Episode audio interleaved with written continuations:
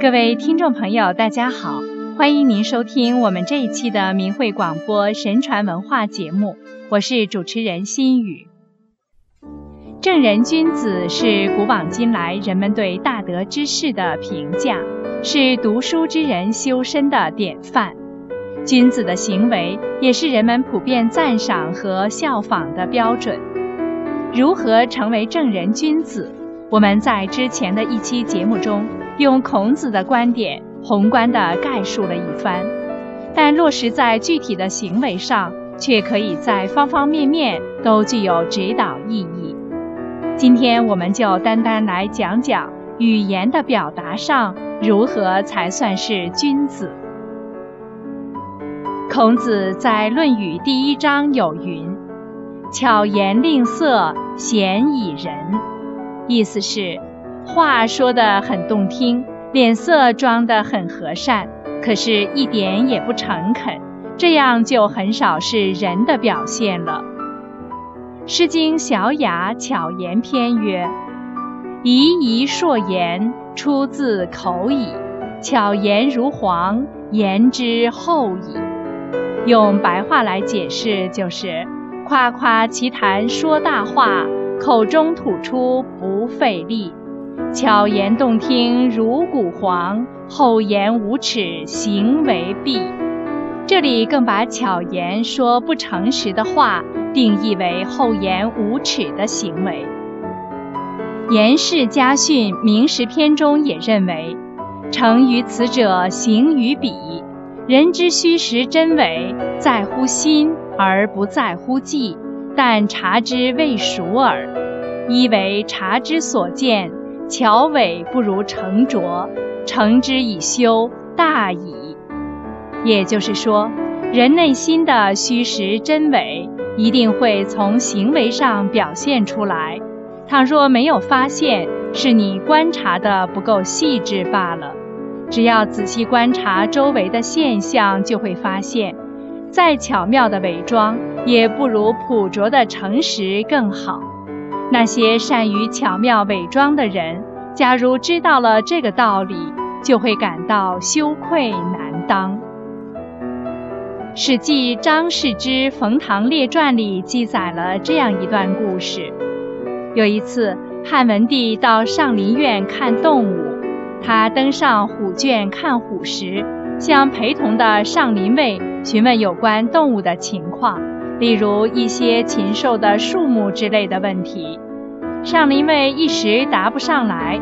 这时，一旁管理禽兽的一个小官色夫挤到前面，取代上林卫回答皇帝的问题，而且把各种禽兽的数目以及相关的情况一口气说得清清楚楚。汉文帝听完后非常高兴。便对身边随行的大臣张世之下令，要提拔任命这个色夫代替那个上林卫，让他参与管理上林苑的事情。张世之听后对文帝说道：“周勃、张相如都是德高望重的长者，在朝廷里担当重任，可是这两个人都不是能言善辩之人。”如果皇上因为这个色夫的伶牙俐齿、善于言说、取悦于人，就把他破格加以提拔的话，那么恐怕天下人知道以后，就会纷纷效仿，就去夸夸其谈而不务实事，世风就会因此变坏。请陛下仔细考虑才是。文帝听了张世之的这番话。认为很有道理，于是收回成命，从而避免了在任用人才时因人的利口而提拔不当。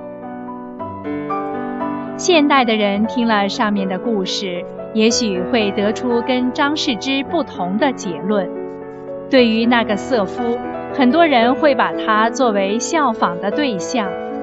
他的上司业务不精，他站出来代替上司回答。得到皇帝的嘉奖和提拔有什么不对呢？这样的机会正是求之不得呢。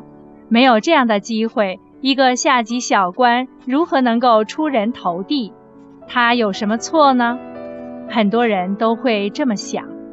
但是今天的人却忽视了一个根本的问题：这个色夫强出头的出发点是为了自己的利益，为了博出位、超越上司或取而代之。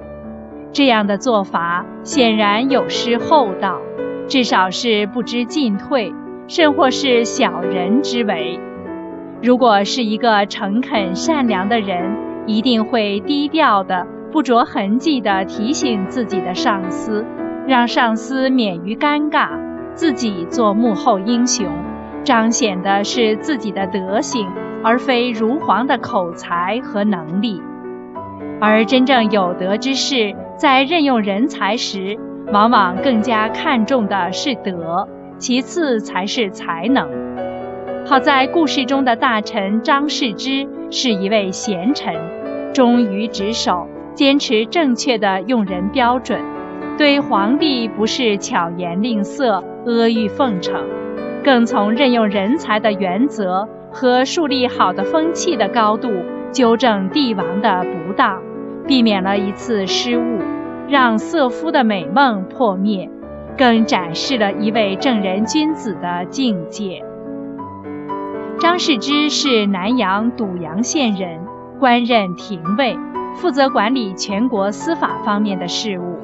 史书记载，一次张世之随同文帝骑马外出，经过一座桥，这时正好一个人从桥下出来，文帝的马因此受了惊，文帝差点摔下来。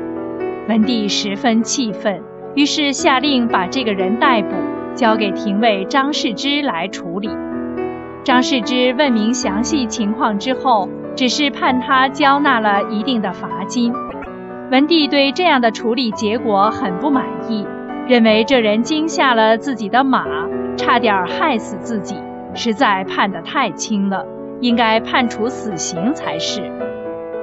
张世之解释说：“如果陛下因为他惊驾，当时就地处决了他，是完全可以的。但是您将这人送到我这里来处置。”我就必须执法公正才行。国家有明确的法律规定，我作为执法者，自己怎么可以不按照法令而随意处置呢？这个人的过失，按照法律就是应该判处罚金，所以我才这样处理，而绝非轻判。汉文帝听后认为他说的有道理，于是就遵照他的处理方法去执行了。张世之没有因为要讨好皇上而重判惊驾之人，而是依照法律秉公执法，这就是出于公心而非私利。也因为他时时都展现着有德之士的品性，才成为明君所倚重的贤臣，也才能跟汉文帝一起开创文景之治的盛世。可见。正人君子是看其言行出自的心，是否是善良诚恳、无私为他的，而不在于说得多好听，表面功夫做得多漂亮。再巧妙的伪装，也不如朴拙的诚实和善念更聪明、更长久。今天的人已经生活在一个道德崩溃的时代里了。要想回归传统，回归古人的道德境界，那真得下一番功夫，认真修行，从点滴做起。那么，在现实生活中，无论你是做使用人的人，还是做被人使用的人，都会从古人的道德行为准则中受益。而贪图一时之利、一时之功的行为，都会是短视的。心语希望我们的听众朋友能够从古人的教诲和实践中体悟出人生的哲理，从而拥有幸福美好的未来。我们今天的节目时间又到了，感谢各位的收听，下次节目时间再见。